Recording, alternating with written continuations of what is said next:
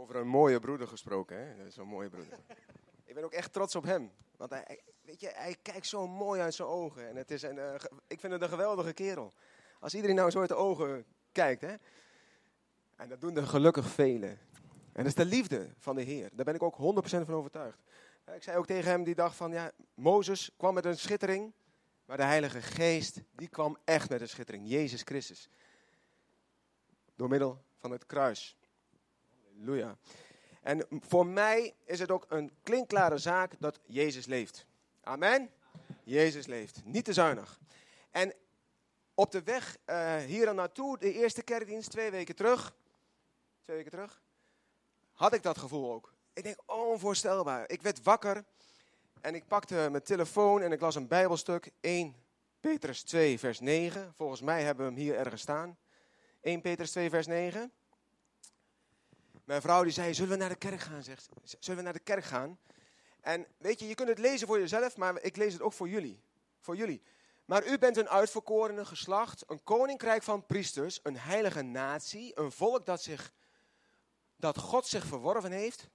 Jullie hebben aangewezen, want jullie zitten hier niet voor niks. Om de grote daden te verkondigen, om hem groot te maken. Om hem zo groot te maken. En dat gevoel had ik toen ik die Bijbeltekst las en mijn vrouw zei van, we gaan naar de kerk, leef. Ik zei, oh mooi, daar gaan we naartoe, fijn. En wat gebeurde er in mij? Er gebeurde iets wat ik nu ook heb. Iets trillends, iets zenuwachtig, gevoel. Toch wel een lastig gevoel, eerlijk gezegd. Want ja, dat moet je in de hand houden. Of dat mag je in de hand houden of niet in de hand houden. Maakt ook niet uit. Maar in ieder geval, dan weet ik gewoon dat er wat gaat gebeuren. En ik voelde ook al in mij wat er ging gebeuren. Want ik zei eigenlijk ook al onderweg, vroeg ik aan de Heer. Heer, als er over handelingen gesproken wordt in de dienst, handelingen 2... Vers 38. Ik denk, dan is het voor mij een moment om... Dan zegt de Heer, sta er maar op en pak de microfoon en deel wat met deze lieve mensen. En dat gebeurde. Dus hoe wonderlijk is onze Vader. Dat is toch wonderlijk dat we gestuurd worden en dat wij daar ook naar mogen luisteren en dat we de kracht daarvoor ontvangen. Ik vind dat gaaf. En buitenom dat kreeg ik, voordat ik naar voren kwam, kreeg ik ook echt op mijn hart dat de Heer zei tegen mij... Ja, wellicht mag je wel een woordje verkondigen hier. Wellicht. Weet je, als Gerjan van der Brink, ik zal me zo voorstellen, ik heet Gerjan van der Brink. Ik zit als Gerjan van der Brink helemaal niet te wachten om voor mensen te staan, om over Jezus Christus te getuigen. Maar toch, oh man, Jezus in mij, die dwingt mij gewoon toe om over hem te praten. Zo vol heeft hij mij, in zijn liefde, mij gewoon aangeraakt. En dat wil ik straks delen met jullie door middel van een getuigenis, hoe dat is gekomen. Het was geen makkelijke weg. En ik zal dat straks met jullie delen. Maar mijn eerste getuigenisje is eigenlijk nu al van, hoe leidt de Heer? En weet gewoon dat Jezus leeft, want hij leidt jouw leven elke dag weer. Dus dat wil ik sowieso meegeven. Mijn naam is Gerjan van der Brink. Ik ben van beroep kaasboer. En sommigen zeggen ook wel, ik ben evangelist geworden. Maar dat durf ik nog niet zo hard op te zeggen. Ik voel me nog een klein evangelistje misschien. En ik hoef ook niet groot te worden hoor. Maar ik vind het wel heel spannend en heel bijzonder. Want ja, nogmaals, ik vind het gewoon ook eng. En ik ben getrouwd met Anja. Bijna 25 jaar. En ik heb 2 dochters. Sammy en Isa. Eentje is op Curaçao. Een vriendinnetje van ons is mee. Van mijn dochter. Van Sammy. En weet je, in mijn dagelijks leven probeer ik een stukje kaas te verkopen, maar eigenlijk ook weer niet. Ik zei van de week ook tegen goede vrienden van ons, die hier ook in Nederland zijn, of vanuit Nederland hier naartoe zijn gekomen, dat eigenlijk heb ik pas een goede dag als ik de hele dag langs de huizen ga, of op markt, sta ik op de markt, als we over de Heer gepraat hebben. Als we maar over de Heer gepraat hebben, dan kom ik thuis en dan kijk ik niet eens in de portemonnee, want ja, de Heer is gewoon mijn vervulling daarin. En dat is gewoon... Ja, dat geeft zoveel rust, want als je ondernemer bent, dan ben je geneigd om te kijken wat er in de portemonnee zit. En de Heer laat me zien dat die portemonnee komt wel goed. De portemonnee komt wel goed, ik zal je wel zegenen. Vertrouw nu maar op mij en wandel mijn weg en dan zal hij dat gewoon geven. En dat vertrouwen wil ik gewoon graag laten zien, hoe we dat vertrouwen kunnen krijgen om te groeien en te bloeien. Want we zijn niet gemaakt, ik zei 2 weken terug al, We zijn hier niet gemaakt om over de grond te kruipen, om alle nare dingen op ons te nemen. We zijn hier gemaakt, tuurlijk, er zal echt een stormpje ontstaan in ons leven, absoluut. Maar we zijn gemaakt om te groeien, toch? Als hij straks komt, dan zijn we daar. Dan zijn we zo gegroeid, dan zijn we er klaar voor. En misschien zijn we er nu ook wel klaar voor. Ik ken de hele situatie niet. Ik heb wel gevraagd, hoe zit de situatie in elkaar? Waarom heb ik dat gevraagd? Omdat ik ook gelijk een woord kreeg van, wat mag ik hier nou straks delen? Welk woord mag ik hier straks op scherm laten delen, die in de Bijbel staat? En de Bijbel is voor mij, en voor jullie waarschijnlijk ook, 101% waarheid. En net werd er al gezegd, door deze jonge dame, die het woord verkondigde, vanuit Colossense of vanuit Hebreeën, werd er gezegd, moet ik even goed nadenken wat ze ook weer zei. Oh ja, tucht. Heel veel mensen denken dat als jij iets pittigs zegt van, hé joh, kap daar nou eens mee, is niet van de Heer. De Heer heeft radicaliteit nodig. We moeten ons keren tegen de niet afkomstige zaken van de Heer. Dus alles wat van de Heer komt is prima, maar alles wat niet van de Heer komt, mogen wij onze rug keren. En dat wil ik niet met een wijzend vingertje doen, want vorige week mocht ik in de protestantse kerk ook dat wijzend vingertje kwam naar voren. En ik denk van, nou, dat is een antwoord op hetgene wat ik misschien wel in eerste instantie wou. Doen we niet. We gaan in liefde en genade spreken. En liefde en genade geeft ons groei en bloei. Prachtige week hebben we met u gehad, vader en moeder. Bijzonder, echt waar. Als ik erover terugkijk, is dat ook een getuigenis weer voor ons. Hè? Dat Jezus leeft. Hoe jullie op deze manier met jullie zonen en dochters bij elkaar komen, hier op Aruba, 40 jaar getrouwd, waarvan nog hartelijk gefeliciteerd. Ja, dat er momenten zijn dat jullie daar in zee zijn, wandelen, ondergaan, kopje onder, je oude leven achterlaat en een nieuw leven mogen beginnen. Met een nieuwe witte jas, witte broek, witte schoentjes aan. Och, dat is toch geweldig? Toch? Ja, mooi. Oké. Het kruis is voor mij heel belangrijk. Kruis doet wonderen. Kruis heeft wonderen gedaan en doet nog steeds wonderen. Als we daarnaar blijven kijken, elke dag weer, dan zal het ook wonderlijk met ons gaan. Ik wil graag naar Openbaringen 1. De kop is eraf. Oké.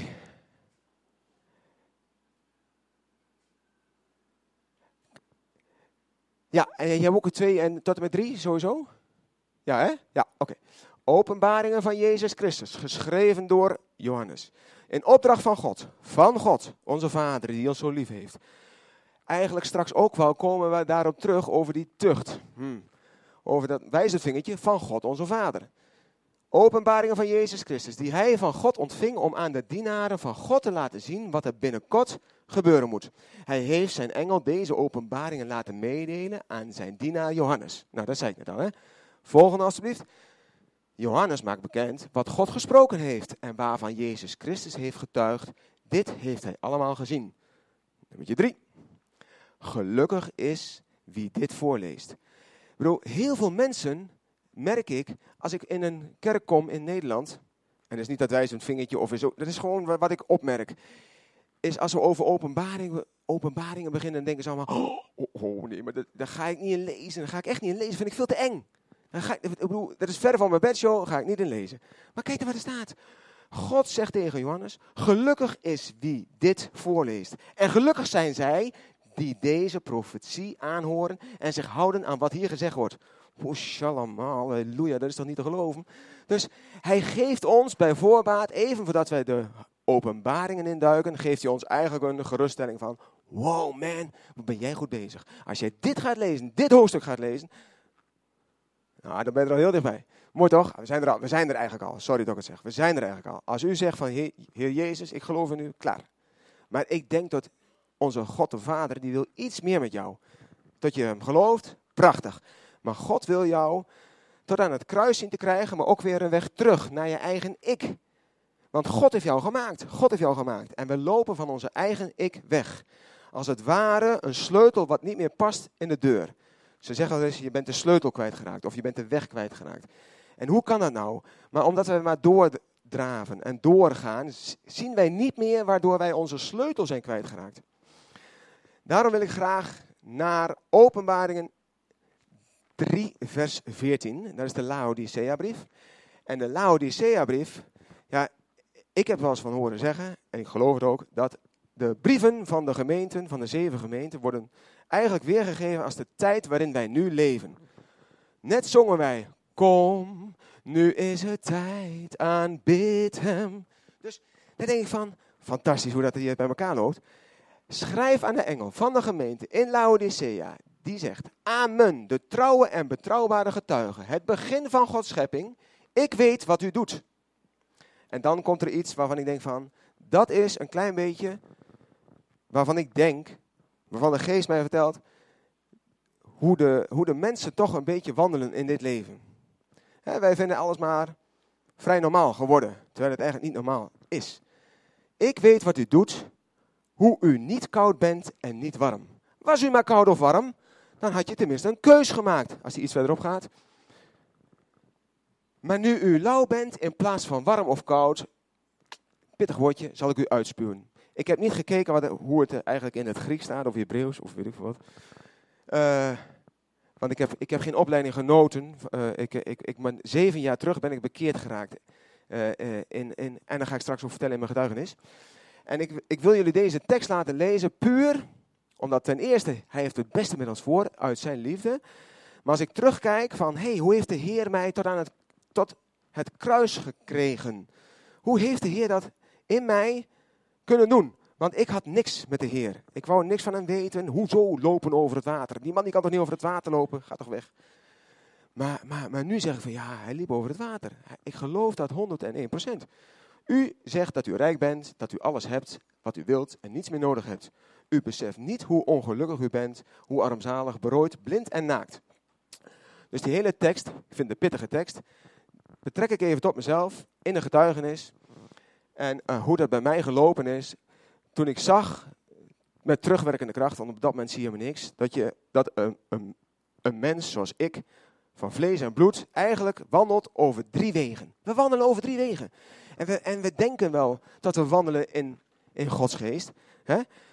Daar denken we, en sommigen zullen dat ook wel beetje bij beetje doen. En misschien zijn sommigen ook wel elke dag die dat oproepen of vragen. Maar de Heer heeft naar mij laten zien, ik liep over 3 wegen. Terwijl hij vraagt, wees nou niet lauw, kies. Hij wil graag 1 weg. 1 weg wil hij voor jou. En dat is de Heer Jezus. Maar als je die niet kent, dan ken je natuurlijk geen 1 weg en dan krijg je er 3. En die 3 wegen werden eigenlijk hoe langer, hoe breder. Er zat iets goeds in mij. 100%. Ik had een fijn, goed leven, goede jeugd. En ik werd eigenlijk wel gezegend, alleen ik zag het niet. Dat wat ik wenste, kreeg ik. Ik wenste eigenlijk een hele mooie blonde vrouw. Ik kreeg een mooie blonde vrouw. Maar er zijn wensen die graag ook de Heer jou wil geven. Buitenom dat, toen ik merkte dat ik op een verkeerde... Nee, ik merkte niet eens. Ik liep over een verkeerde weg heen. En dat noemen ze misschien wel de weg van de wereld. En dat kwam een beetje omdat ik vanuit mijn jeugd mocht ik in een nationale schaatsploeg zitten. Ik heb vroeger veel wedstrijden geschaatst. Nederlands kampioenschappen, World Cups, wereldkampioenschappen. Door heel de wereld gereisd. En daar komt wat op je pad. Daar komt geld op je pad. Daar komt vrijheid op je pad. Daar komt hebzucht op je pad, want je hebt geld. Daar komt een soort macht over jou. Een macht over jou die eigenlijk op dat moment, als je jong bent, fantastisch goed voelt. Ik bedoel, die macht, jongen, daar kun je alles aan. Hè? Ik wil een blonde vrouw en ik zal een blonde vrouw krijgen. Ik wil een mooie auto en ik kocht een mooie auto. Maar daar hield het niet mee op. Het werd van kwaad tot erger. Totdat ik een beslissing maakte in mijn leven, na 17 jaar getrouwd te zijn, om met een andere vrouw ervan door te gaan, in mijn huwelijk. Sorry dat ik het zeg. Ik ben echt niet beter dan een ander. En toen voelde ik mij ook zeer beroerd. Maar ik durf echt ook te zeggen dat de Heer Jezus mij daarvan heeft vrijgekocht en dat het juk daarvan heeft weggehaald. Anders had ik hier niet kunnen spreken. 1 en 1 is geen 2 in de Bijbel. Amen. Ik ben er zeker niet trots op. Ik voel me echt daarin op dat moment, toen in die tijd, toen het ook gebeurde, ik koos voor een andere vrouw. Maar wat ik niet wist, toen ik koos voor een andere vrouw, dat ik eigenlijk mezelf daarin kwijtraakte. Ik dacht dat ik het beter had bij die ene mevrouw dan de andere vrouw. Ik wees haar altijd aan van, dat is de schuldige, ik heb het hier veel beter. Maar eigenlijk raakte ik mij zelf kwijt. Het was eigenlijk de laatste druppel in heel mijn leven. Het was precies op mijn 40ste. De laatste druppel van mijn leven, van de emmer, van de beroemde emmer, die doet overlopen. Toen viel ik. Ik viel hard. Ik viel heel hard. Ik moest aan de medicatie. Antidepressiva. Na 17 weken heeft hij mij daarvan afgeholpen. Maar toen kende ik de Heer nog niet, dus ik ga een stukje vooruit. Meestal vergeet ik te zeggen dat hij mij de medicatie ook weer weg heeft genomen. Maar ik had medicatie nodig om te weten van waar ik stond in mijn leven. En toen ik mijn vrouw had verteld dat ik een andere vrouw beminde, dan weet je wel wat er gaat gebeuren. Ik ging het huis uit en ik zag mijn kinderen niet meer staan, letterlijk en figuurlijk. En ik ging eigenlijk, terwijl ik het niet wou, ging ik toch door met die andere vrouw. Ik zag mijn vrouw niet, maar als ik bij die andere vrouw was, had ik zoiets van, joh, wat doe ik hier? Dat klopt ook niet. Dus het was een tweestrijd. Tweestrijd tussen de ene weg en de andere weg. Tussen je geweten, die al lang in je is gelegd, in de Heilige Geest, of tussen de duistere machten, Satan. En de tweestrijd in mij was niet meer met 1 knoopje om mijn arm heen, maar met 10 knopen. Ik zat zo vast als een luis. En ik kon alleen nog maar kruipen.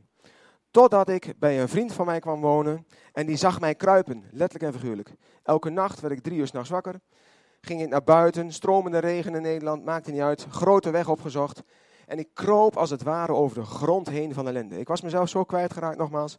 Ik stond in vuur en vlam, maar ik wist niet wat dat betekende. Wat het nou precies was. Want ik had een oppervlakkig leven geleid. Als het maar mooi was, en duur, en pracht en praal, prima. Totdat ik na 3 keer langs de weg heb gezworven, eigenlijk niet meer wou leven. Ik was er klaar mee. Onvoorstelbaar maar waar, de weg die ik altijd had gewandeld, die was vol pracht en praal. En eigenlijk had ik nu een weg waarin ik niet meer wou leven. Mijn doel was weg, mijn vrouw en kinderen had ik niet meer. En die vrouw die eigenlijk mij trok toen, trok mij eigenlijk ook niet meer. En toen zei een beste vriend van mij, waar ik mocht blijven wonen. Hij zei, Gerjan, weet je wat jij moet doen? Jij moet gaan bidden. Ach man jongen, kom op. Je bent nog over deze tijd. Het is van 2011. Ik ga daar niet bidden. Wie gelooft daar nou in? En dat heeft hij 3 keer gezegd in een tijdbestek van misschien 2-3 weken. Ik weet het niet meer precies. 2-3 weken. Totdat ik 's nachts uit bed ging. Weer naar de grote weg toe ging. Zwierf langs de grote weg om terug te komen. Om vervolgens weer te gaan slapen. Maar ik kon de slaap niet goed vatten. Ik lag op een bed met spijkers. En toen ben ik toch, omdat ik het niet meer kon, ben ik op de knieën gegaan. Ben op de knieën gegaan. Voor het bed. En ik ging mijn handjes vouwen zoals een kindje dat doet. Misschien een klein kindje bij het bed. Ellebogen zo'n beetje. Handjes vouwen. En het enige wat ik zei. Heer, ik kan het niet meer. Wilt u mij helpen? Die nacht gebeurde er nog niks. Ik moest naar mijn werk. In vuur en vlam. Ik had een verschrikkelijke dag. Ik moest elke dag, omdat je ondernemer bent, kun je maar zo niet thuis blijven. Dus raakte in een burn-out. En van daaruit kwam ik weer terug. Werk verricht, gegeten, 10:30 naar bed. En toen gebeurde het met mij. In mijn bed werd ik opgelicht, in mijn slaap, als een, iemand die gewoon ligt op bed. En ik werd helemaal omhoog getild. En met een hele grote, donkere zwarte wolk werd uit mijn hoofd gezogen. En met een geluid als een brullende leeuw kwam iets uit mijn hoofd en het verdween in de nok van het huis. En weet je, ik wist helemaal niet wat het was. Ik viel weer terug op bed. Ik sliep verder. Beter dan ooit. Ik werd wakker 's ochtends, 6 uur. Ik moest naar het werk. En ik vertelde dat tegen mijn vriend. En die zei van, wow, er zijn demonen uit jou gedreven. Ik zei, demonen? Wat is dat dan, demonen? Hè? Nooit van gehoord. Maar wat ik wel wist, en wat ik daarvoor niet had, is dat ik wist dat ik niet koos voor die andere vrouw, maar voor mijn eigen vrouw. Ik koos weer voor mijn eigen vrouw. Ja, lekker makkelijk hè. Kom weer terug. Maar zo makkelijk was het niet. Maar wat ik wist is dat ik haar weer in het vizier had en mijn kinderen weer zag. Dus er was een bepaalde verlichting vanuit mij, uit mij gegaan, door de Heer Jezus, want ik heb zelf niks gedaan. En ik zag mijn kinderen en mijn vrouw weer staan. Wat mij weer adem en lucht gaf en rust. En van daaruit ging ik een proces in. Ik ging naar haar toe en ik vertelde haar, maar ik zie jou weer staan. Ja, doe maar even rustig aan, je hebt mij al een paar keer in de steek gelaten, nu is het klaar, ik wil ook even rust. Dus ik vertrok van mijn vriend naar een ander huis en mocht ik alleen daar in mijn bedje, 's avonds laat aankomen om alleen in een heel rustig bedje te liggen met een ouderwetse slaapkamer. Ik vond het verschrikkelijk, want ik was nog eigenlijk emotioneel, lag ik eigenlijk onderaan de ladder. En de nachten die ik daar doorbracht, die hebben mij laten zien wat de Heer Jezus met mij wou doen. Hij wou namelijk mijn huis, en ik kan het nu vertellen, op dat moment echt niet hoor. Hij wou het huis, de tempel, geest, hij wou het rein en puur hebben. Want hij merkte waarschijnlijk iets aan mij. Die man die kan voor me gaan. Ik wil hem rein en puur hebben. Hij kan voor mij God groot maken. En wat is dan rein en puur? En ik heb een weg gezien dat als ik met terugwerkende kracht kreeg ik gewoon beelden of woorden. En die woorden die waren maar hartstikke leuk en aardig. Maar je moet je vrouw, terwijl ik eigenlijk mijn vrouw al een beetje in rustig vaarwater had om terug te komen. Je moet je vrouw nog even vertellen dat je nog een andere vrouw hebt bemind. Och, zei ik dan s'nachts. Echt niet, dat doe ik echt niet. Dat ga ik niet doen, want ik heb haar nu weer een beetje terug. En als ik dan ga zeggen de waarheid, dan zal ze nu echt wel de rug omkeren en weglopen. Menselijk gezien. Ik wou het niet. Ik ging naar huis en ik deed de deur open en mijn kindjes en mijn vrouw zaten aan tafel te eten. Lastig moment. Als je weet dat daar je liefde zit en eigenlijk heel je warme nest. En je kunt daar niet bij zijn, dat is lastig. Maar toen, dat hoort ook maar bij het proces. Toen ik zei, Annie, ik moet je wat vertellen. Nou, ik heb nu geen tijd, of weet ik veel wat ze dan zei. En toch, het ratelde gewoon mijn mond uit. Het ratelde gewoon mijn mond. Ah ja, ik heb nog een andere vrouw gehad. Oh. En voordat het eruit was, klinkt een beetje zuur, was mijn shit opgeruimd op dat moment. En Anja kwam in de shit.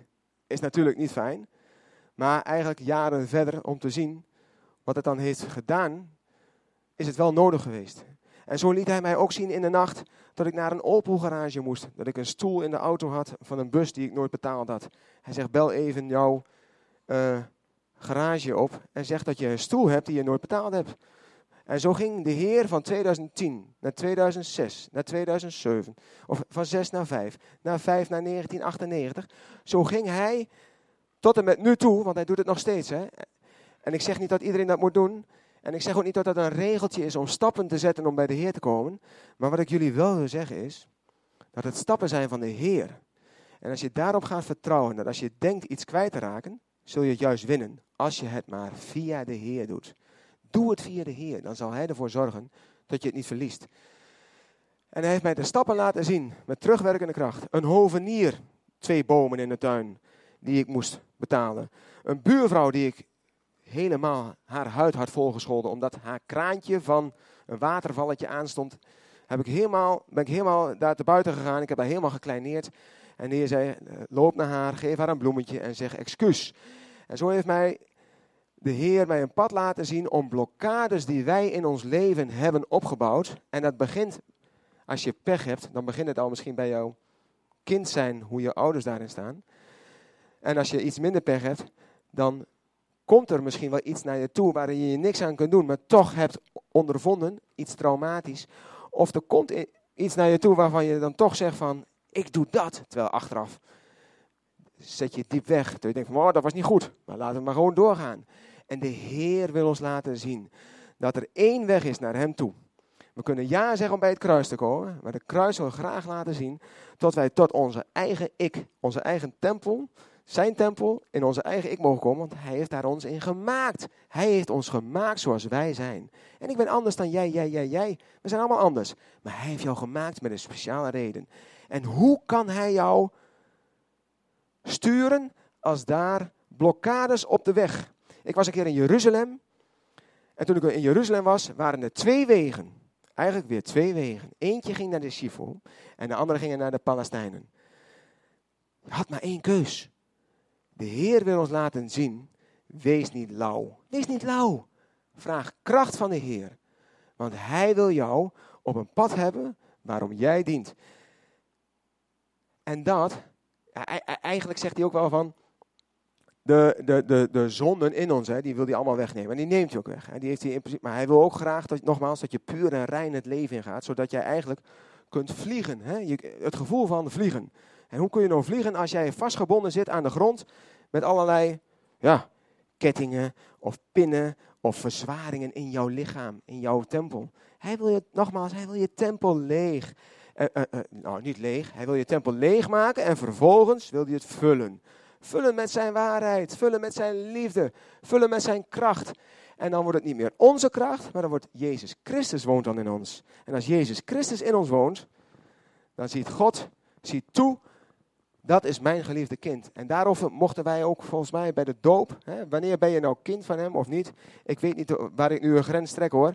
Maar hij zegt eigenlijk in Mattheüs 3 vers 17, eigenlijk 15 zegt hij, Johannes doe het maar, omdat God het wil dat je dat doet. En als je dat dan doet, dan zegt de Heer, God de Vader, jij bent, de engel daalde neer naar de doop van Jezus. Jij bent mijn geliefde zoon, zegt hij dan. Daar ligt de essentie. Waar mag ik leven? Mag ik leven met hem of doe ik het nog steeds zelf? En ik zou er een eind aan breien, is het tijd? Oh. Ik had eigenlijk nog een soort zinnetje van opwekking 623. Ik vond het zo wel toepasselijk. Ik denk, die was ik van de week ook aan het zingen. Het is vaker gedeeld. En ik moest ook denken aan een zilversmid. Omdat je wordt geconfronteerd met dingen van jezelf. Je wil vooruit, maar je moet achteruit. Je moet allerlei zooi uit het verleden gaan opruimen om verder te komen. Een zilversmid werd eens gevraagd, hoe weet je nou dat het zilver zuiver is? En het antwoord van die zilversmid was, ik hou het zilver net zo lang in het vuur, totdat ik het spiegelbeeld van mijzelf zie. Dan weet ik dat het zilver zuiver is. Misschien is dat ook wel zo in jouw leven. Misschien is het wel zo dat Jezus of God jou net zo lang in het vuur houdt, totdat hij het spiegelbeeld van zijn zoon in jou ziet. En ik wil je ook vragen, en ik wil ook zeggen dat als jij dat hebt in jouw leven en je voelt misschien dat jij achteraan staat en dat je staat te schreeuwen, Heer, help. Dat je na de dienst naar mij kan komen, naar Frits, naar Gean en dat je voor je kan laten bidden. Dat kan. En dat doen we hartstikke graag. Om dat vuur wat in je hart is aan te vuren. Hartstikke bedankt, Gean. Echt waar. Echt waar. Heer, ook God, hartstikke bedankt. Dat je dit wil delen. Want dat is ook niet makkelijk. Ik moet even dingen nu afwerken. Anders ga ik dingen vergeten. Moest ik... Mams? Moest jij wat? Nu? Of wil je wat zeggen? Ja? Ja, kom maar.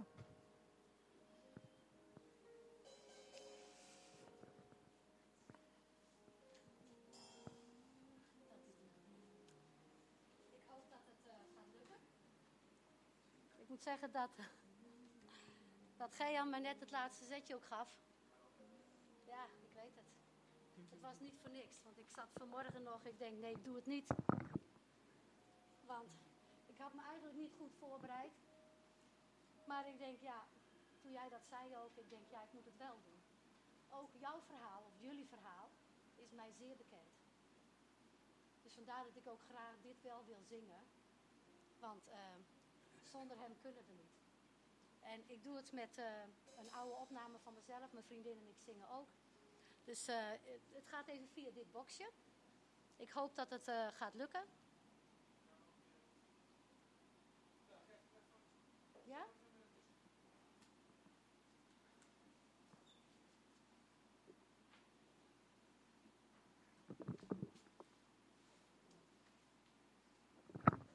Nou, als die techniek nog even wordt getuned, dan heb ik nog één ding wat me ook nog te binnen schoot natuurlijk.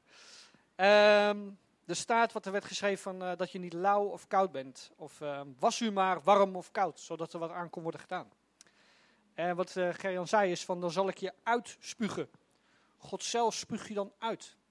Wij zijn niet gemaakt om lauw te worden. Wij zijn niet gemaakt om lauw te zijn. Iemand die uit liefde voor jou spijkers in zijn lijf laten slaan, daar kun je niet lauw tegenover zijn. Daar moeten we ons hele hart aan hem geven. Dat moeten we doen. Dus ik wil echt tegen je zeggen, als er nog iets is of wat dan ook, het hoeft ook niet per se hier of waar dan ook, maar spreek ons erop aan. Echt waar. Ik wil graag met je bidden. Mevrouw Westerwink.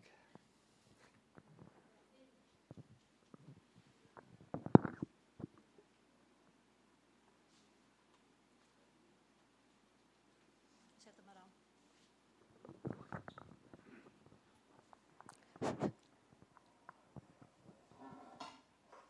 Dit hoort er nog even bij. Nee, die is het niet hoor. De eerste.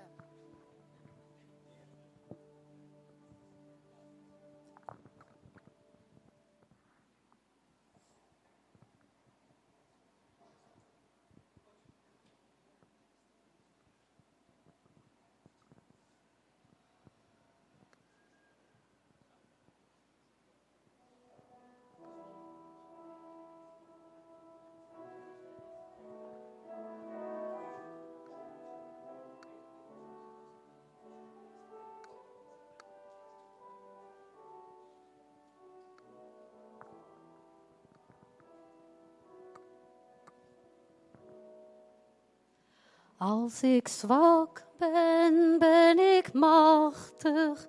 In de smaad verheug ik mij. In vervolging word ik sterker. Ondanks boeien ben ik vrij. Wie mij neerdrukt, doet mij opstaan. Ik dank als ik word veracht. Ja, ik roem in mijn zwakheid, daarin toont God zijn kracht. Ja, ik roem in mijn zwakheid, daarin toont God zijn kracht. Als ik zwak ben, ben ik machtig. In de smaad verheug ik mij. In vervolging word ik sterker, ondanks boeien ben ik vrij. Wie mij neerdrukt, doet mij opstaan. Ik dank als ik word veracht. Ja, ik roem in mijn zwakheid, daarin toont God zijn kracht. Ja, ik roem in mijn zwakheid, daarin toont God zijn kracht. In mijn moeiten schuilt een zegen, hij verschijnt in mijn verdriet. Waar het afbreekt zal hij bouwen, in het leed ontstaat het lied. Hij is daarin mijn gebreken.